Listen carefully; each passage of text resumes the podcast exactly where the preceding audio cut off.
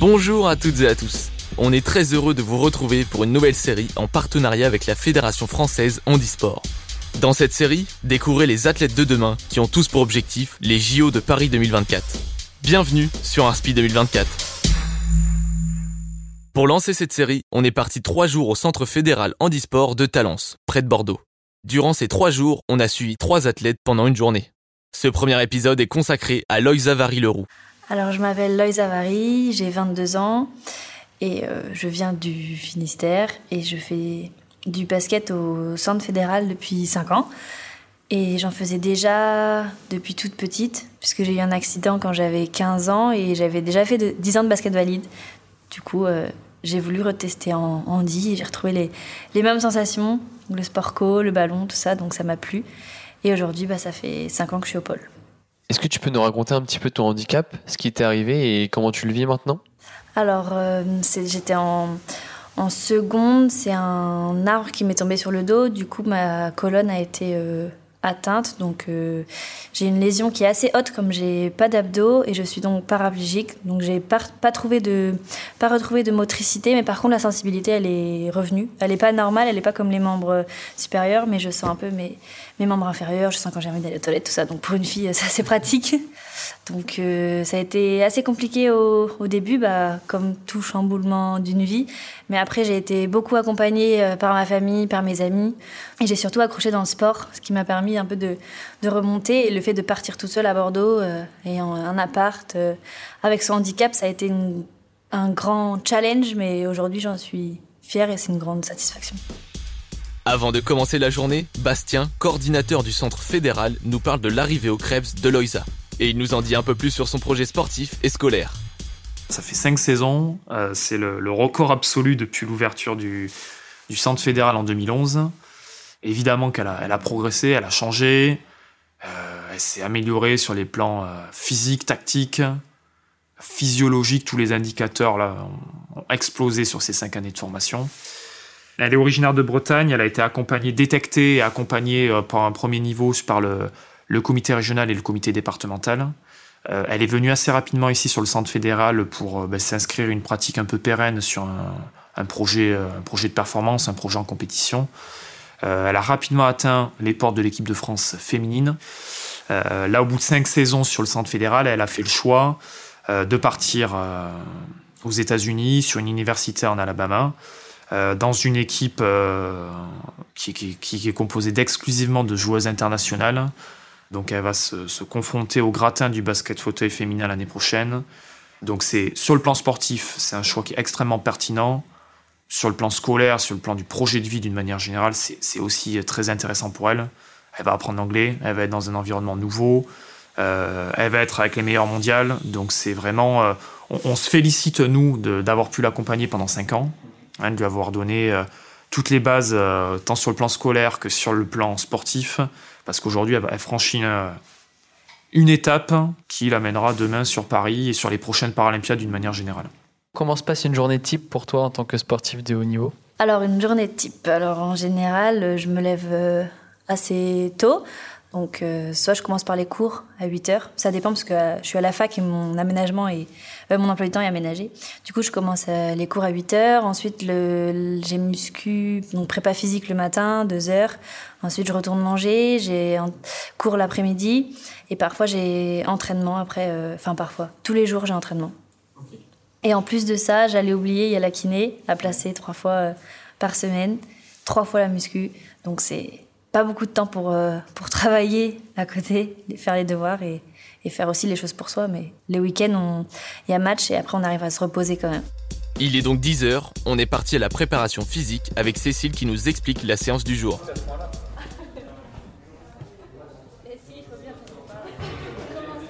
Bonjour Cécile, vous êtes la préparatrice physique de Loïsa. Euh, Est-ce que vous pouvez nous expliquer un peu comment se déroulent les séances de muscu, comment vous les préparez?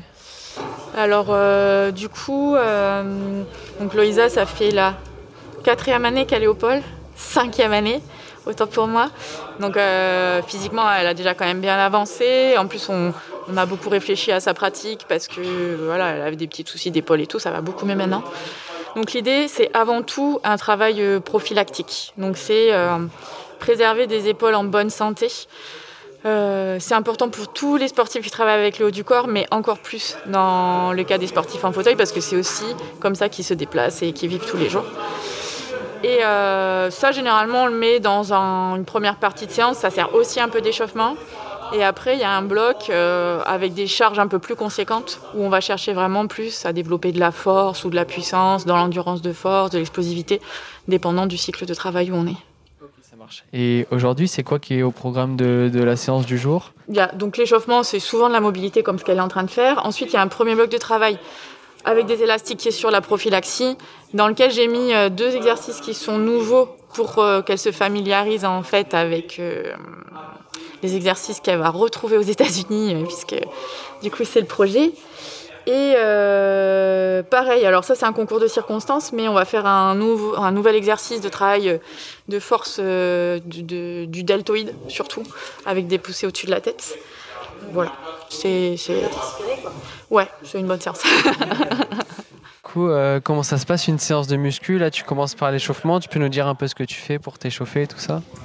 Alors euh, au début de la muscu, du coup, bah il y a un échauffement comme tu dis pour euh, pas commencer par des charges lourdes au début. Donc là, tout ce qui est haut du corps, avec un bâton, je réveille un peu les muscles et je les chauffe tout doucement pour pas commencer à froid.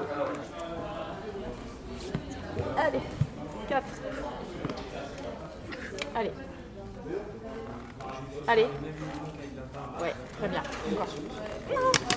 Reste une, voilà. Nickel. Hyper bien.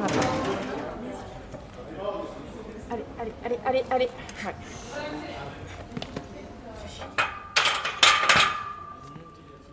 Bon alors Loïsa, tu viens de sortir de ta séance de muscu, comment ça s'est passé? C'était un peu dur ou ça allait? Alors c'était intense et aussi euh, nouveau parce que ces exercices-là je les avais jamais faits mais après euh, au début, j'appréhende toujours parce que je ne sais pas si je serais capable de le faire ou pas, mais je me dis que si euh, Cécile me dit de le faire, c'est qu'elle sait que, que j'ai les capacités pour. Et une fois que j'ai réussi, après, euh, c'est une grande satisfaction et je suis contente de l'avoir fait.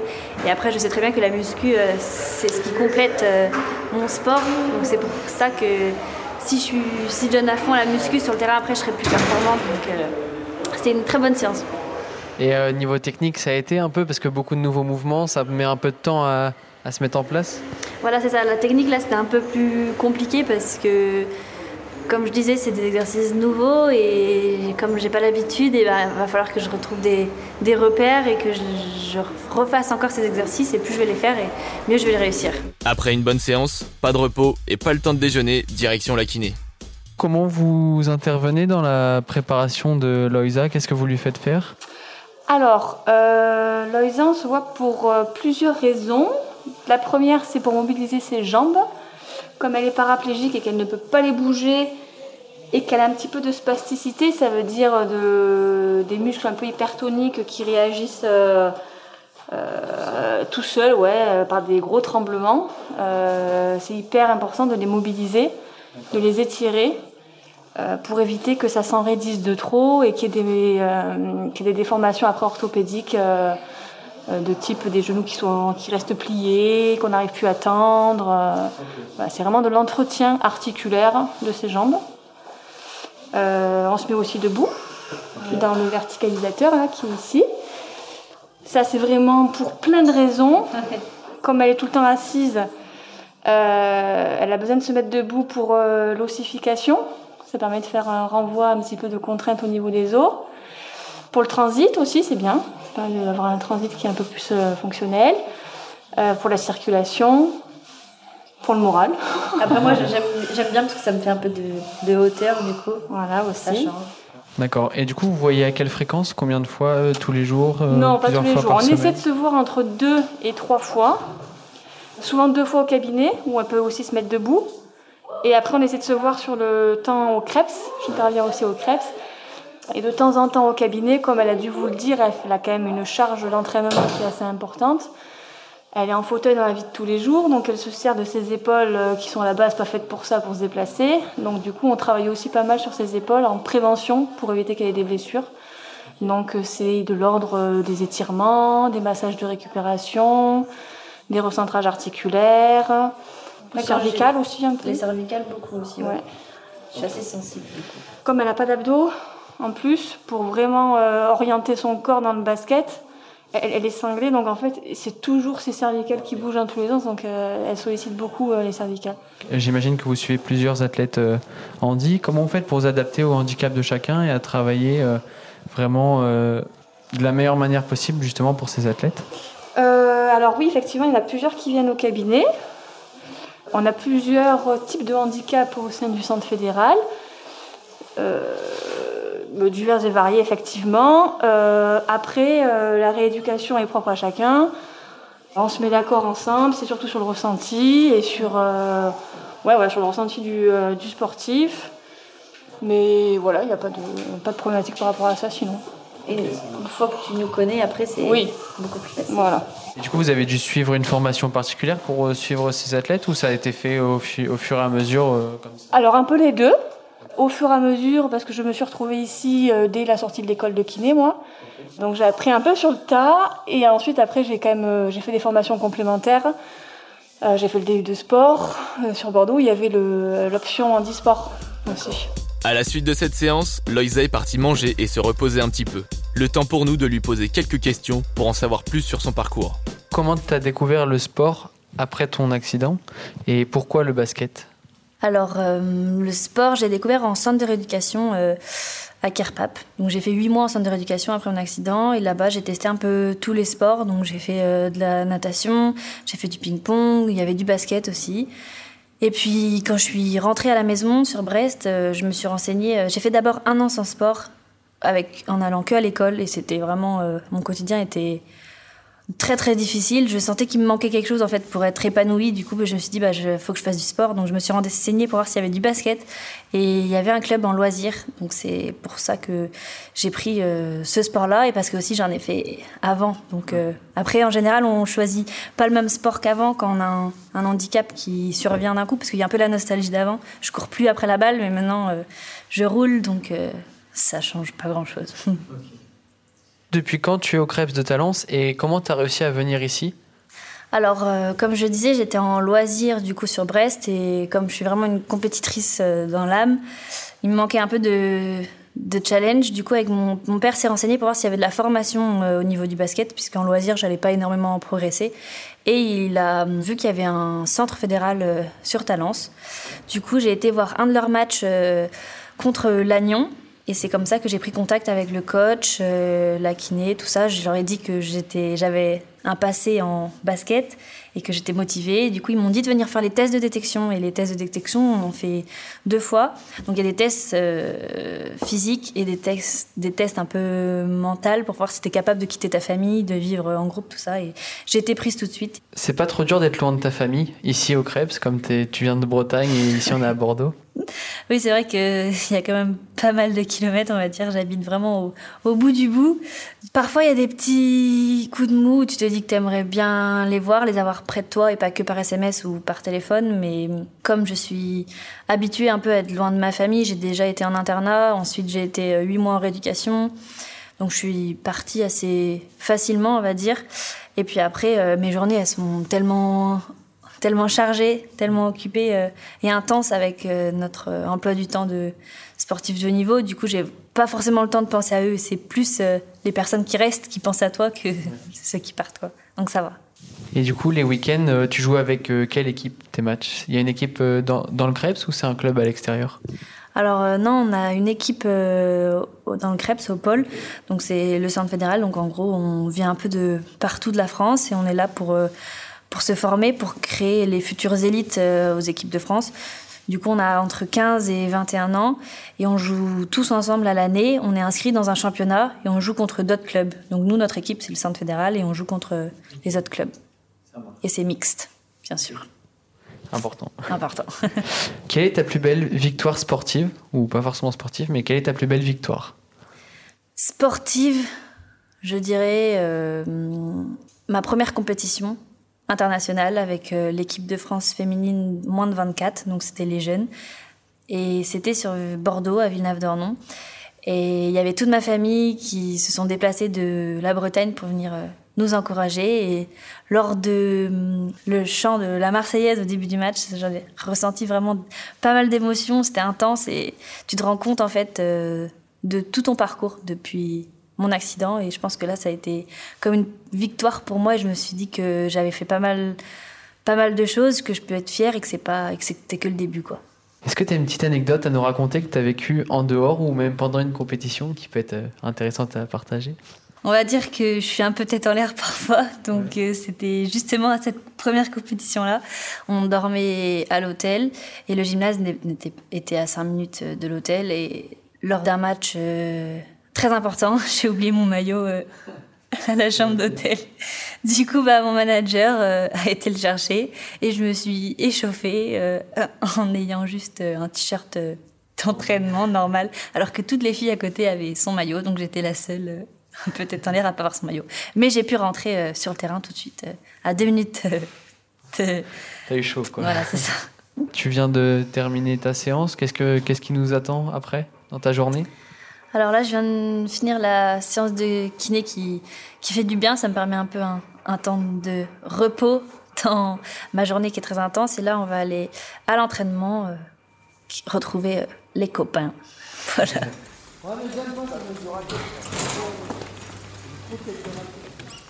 Il est trop tête de raquette.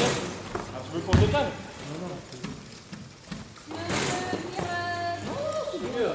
Euh, Est-ce que vous pouvez vous présenter pour commencer? D'accord, donc je m'appelle Anthony Joubert et j'entraîne le centre fédéral basket fauteuil. Est-ce que vous avez mis un entraînement spécifique en place en vue de ces objectifs de Paris 2024 euh, en équipe, en collectif ou individuellement pour elle? Alors de manière générale, en fait, elle s'entraîne comme tous les autres. Voilà, et ensuite elle a des entraînements spécifiques sur le tir, sur des ateliers euh, qui sont euh, donc individualisés et en général qui se font plutôt le matin. Ok, d'accord. En quoi la présence au CREPS de tous ces athlètes, euh, c'est bénéfique? Bah, le fait d'être au Krebs euh, et d'avoir euh, du handisport sur, euh, sur le site, ça apporte une diversité et euh, ça amène aussi la normalité du handisport justement au sein de euh, tous les athlètes. Ok, et pour le collectif en termes de performance, puisqu'il y a une équipe directement au centre fédéral, est-ce que c'est un bonus qu'ils vivent euh, toute l'année ensemble ou... Oui, tout à fait. Bah, le fait de de vivre ensemble, de s'entraîner au quotidien tous les jours, automatiquement, ça apporte des automatismes euh, à chacun et euh, une connaissance beaucoup plus profonde, le fait qu'ils vivent au quotidien, euh, quotidien enfin le, le- le fait qu'ils viennent quotidiennement ensemble. Ok, ça marche. Est-ce que vous, vous entraînez uniquement des athlètes en situation de handicap ou vous faites aussi une partie avec des, des équipes valides? Alors depuis 4 ans, euh, je, suis- je me suis entièrement consacré au basket fauteuil. Ok. Mais euh, sinon, auparavant, euh, j'étais sur les, les deux disciplines, le basket euh, ordinaire ou valide euh, et le basket fauteuil. Ok, d'accord. Et du coup, les athlètes handi s'entraînent que entre eux et il n'y a pas d'athlètes valides qui s'entraînent avec eux? Alors, il y a quelques athlètes euh, qui sont valides, qui se sont mis aussi au basket fauteuil. Mais au sein du centre fédéral, tout le monde a une situation de handicap, D'accord. même si elle, enfin, elle peut être minimum. D'accord. Et du coup, est-ce que vous pouvez nous expliquer un petit peu les différentes catégories de handicap Loïsa est classée 1.0, c'est ça Un point. Oui. Un point. Oui. Est-ce que vous pouvez nous expliquer euh, un petit peu les différentes catégories et comment ça marche D'accord. Ben en fait, il y a euh, au, au sein de la discipline, en fait, il y a des classificateurs. Enfin, au sein de, du handisport, en fait, il y a des classifications pour chaque discipline. Et plus particulièrement pour le basket fauteuil, euh, les classifications vont de 1 point à 5 points, sachant que 5 points, c'est une personne qui est valide. Euh, 4 points et demi, ce sera une personne qui pourra avoir un handicap minimum ou un handicap. Et 1 point, c'est le handicap le plus lourd, en- qui en général est une paraplégie complète. Très bien. Vous, en tant que coach, qu'est-ce qui vous anime vraiment euh, à venir entraîner tous ces jeunes-là? Qu'est-ce qui vous pousse à, à faire votre métier euh, tous les jours? Eh ben, c'est déjà la- comment, l'engagement qu'ils ont de tous. Ensuite, bien sûr, c'est la passion euh, qui m'anime depuis beaucoup d'années. Euh, et là, ça fait maintenant 8 ans que, j'entraîne le basket fauteuil. Voilà, mais j'ai plus une, affinité justement avec les jeunes puisque j'ai à la base une formation justement pour, euh, encadrer des, jeunes, des débutants. Et euh, ce qui m'anime du coup, c'est la- formation du joueur. Euh, Dernière petite question. En tant qu'entraîneur, c'est quoi votre rêve ultime pour, euh, vous, votre équipe? euh bah, Que les athlètes, que les, que les, joueurs aillent le plus loin possible dans leur. Euh, dans, dans, le basket fauteuil en fait. Hein. Voilà, moi ce qui me, ce qui m'anime le plus, c'est de, de, voir les, les joueurs euh, continuer la discipline et les voir progresser et d'aller le plus loin possible, de, de les voir euh, se donner des objectifs, même si à l'avenir ils peuvent changer justement de structure et du coup de changer d'entraîneur. C'est toujours euh, intéressant de les, de les, suivre justement euh, année après année et les voir évoluer, que ce soit euh, sur un championnat de France ou un championnat extérieur ou en équipe nationale.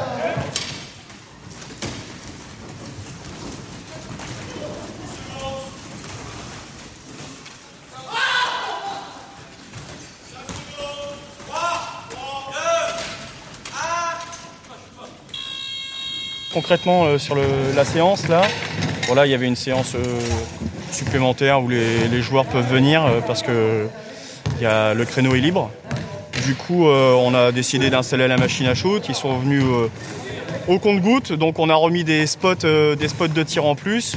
Puis ça leur permet justement d'avoir un petit échange convivial, comme vous m'avez posé la question. Qu'est-ce qui fait que voilà, bah, ça c'est une notion de partage avant d'enchaîner voilà, un entraînement beaucoup plus sérieux.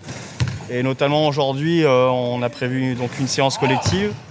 Euh, enfin, ça se passera euh, très simplement, c'est-à-dire qu'ils ont un protocole d'échauffement. Une fois que le protocole d'échauffement comment, balistique est terminé, ils passent sur un échauffement demi-terrain ensemble avec des, un objectif de tir à marquer sur de tir en course main droite, main gauche, dans l'axe panier. Et ensuite, ils ont des spots de tir. Et une fois qu'on a fait ça, il y a deux équipes qui sont constituées. Moi, je me mets euh, euh, au chronomètre et euh, au compteur de points. Et puis, on part sur des, comment, des cartons de 12 minutes sans arrêt chrono. Et du coup, j'affiche le score. Et voilà, les deux équipes, après, derrière, se, bah, se mettent en situation de match, en fait. On met des situations de match. Comme on n'a pas eu de championnat cette année, du coup, on, on essaie d'animer la fin de saison, justement, par des rencontres on avait commencé la saison avec un effectif qui était en dessous de 10, euh, cause de blessés, cause de manque d'effectifs pour euh, diverses raisons. Et du coup, là, on profite d'avoir des, joueurs qui ne s'entraînent plus dans les clubs et qui ont l'autorisation de venir sur, le, comment, sur la structure, sachant que les deux, euh, bah, par exemple, qui viennent d'arriver, sont des anciens polistes. Et comme ils se préparent sur un championnat d'Europe qui va avoir lieu du 13 au 18 juin, comme les structures d'entraînement euh, par rapport à la crise sanitaire ne, peuvent plus exercer, on leur a proposé de venir justement pour se préparer au mieux pour, euh, ce championnat d'Europe. Euh, et, puis ça permet de relever le niveau et ça permet à ceux qui se sont entraînés cette année de passer plutôt à des entraînements collectifs plutôt qu'à du pré-collectif ou du travail individuel.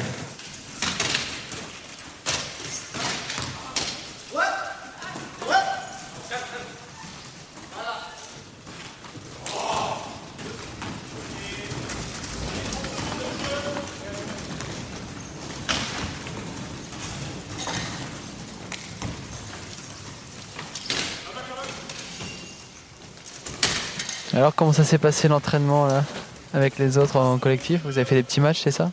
Ouais, là on a fait 5 euh, petits matchs de 12 minutes. Comme euh, il y a des gars qui préparent un championnat d'Europe, du coup euh, ils jouent ensemble pour les préparer. Donc on a gagné, je crois, 3 matchs, 3 matchs sur 5, donc c'est cool, c'était intense. C'était pas trop dur physiquement? Si, physiquement, si, la muscu là ça se ressent, donc les shoots sont difficiles, il faut donner plus de force quand, pour shooter, pour mettre les paniers.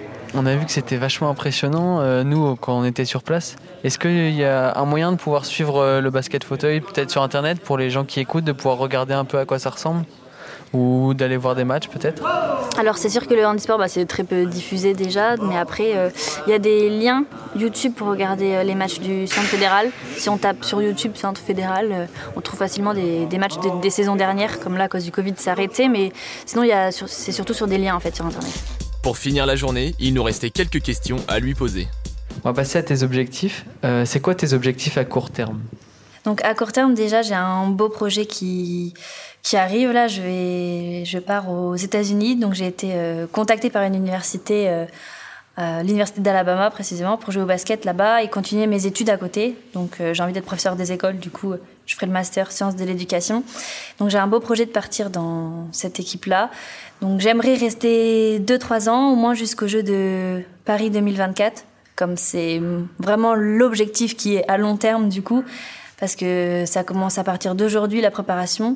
Donc euh, j'aimerais bien euh, participer aux Jeux de Paris 2024 avec l'équipe de France euh, féminine et entre-temps travailler aux États-Unis dans un contexte et dans des conditions qui font que je ne pourrai que devenir meilleure et ça va me pousser à être meilleure en tant que sportive et en tant que personne aussi. C'est une superbe expérience. Depuis quand tu te prépares pour l'objectif Paris 2024 bah, Paris 2024, je pense que je m'y prépare euh, depuis le jour où j'ai fait mon premier stage en équipe, en équipe de France féminine. Donc c'était en 2017. Je me suis rendu compte que que j'avais ma place au sein de l'équipe, que je pouvais avoir ma place, que j'avais du potentiel. Et c'est à ce moment-là que je me suis dit bah, que je me fixais cet objectif-là de Paris 2024. Et aujourd'hui, je m'entraîne tous les jours au Krebs pour ça. Je bosse euh, dur et j'essaye de me perfectionner, en fait, simplement. Comment tu comptes faire l'année prochaine euh, pour suivre ton parcours scolaire et en même temps suivre à continuer à progresser et à, tout faire pour avoir la performance sportive euh, qui va avec? Alors déjà, je sais pas du tout à quoi m'attendre puisque je connais pas euh, les États-Unis, j'y ai jamais été, mais je sais qu'en tout cas ça va être très intense, les rythmes vont être doublé par rapport à ici. Je serai dans de très bonnes infrastructures. Et puis après, pareil, je serai dans une bonne université. Donc, euh, je vais beaucoup travailler scolairement et sportivement. Je vais être fatiguée au début, mais en tout cas, je vais me concentrer. Je vais me dire que si je suis ici, c'est pour quelque chose. Je vais regarder d'où je viens et je vais regarder aussi euh, mon projet de, de 2024 Paris. Dernière petite question, c'est quoi ton rêve ultime? Mon rêve ultime, c'est de ramener une médaille aux Jeux paralympiques euh, avec euh, l'équipe de France féminine. Ça, ce serait vraiment ouf. En tant que sportif de niveau, c'est à ce moment-là que tu te rends compte euh, tout le travail que tu as accompli. Et c'est surtout bah, représenter la France, son pays, et pouvoir rivaliser contre des nations qui, depuis des années, sont au-dessus de nous. et ben, ce serait top de pouvoir ramener cette médaille. Merci beaucoup à Loïsa de nous avoir ouvert les portes de son quotidien pendant une journée. Merci également à Bastien, coordinateur du centre, Manon, sa kiné, Cécile, sa préparatrice physique, et à son coach, Anthony. N'hésitez pas à suivre Loïsa sur ses réseaux sociaux pour rester informé de ses actualités aux États-Unis et avec l'équipe de France. On lui souhaite un bon voyage en Alabama et une bonne préparation pour les championnats d'Europe qui arrivent en décembre avec l'équipe de France. Merci à la Fédération française handisport de nous faire confiance sur cette série. Et merci au Centre fédéral pour leur accueil et leur disponibilité.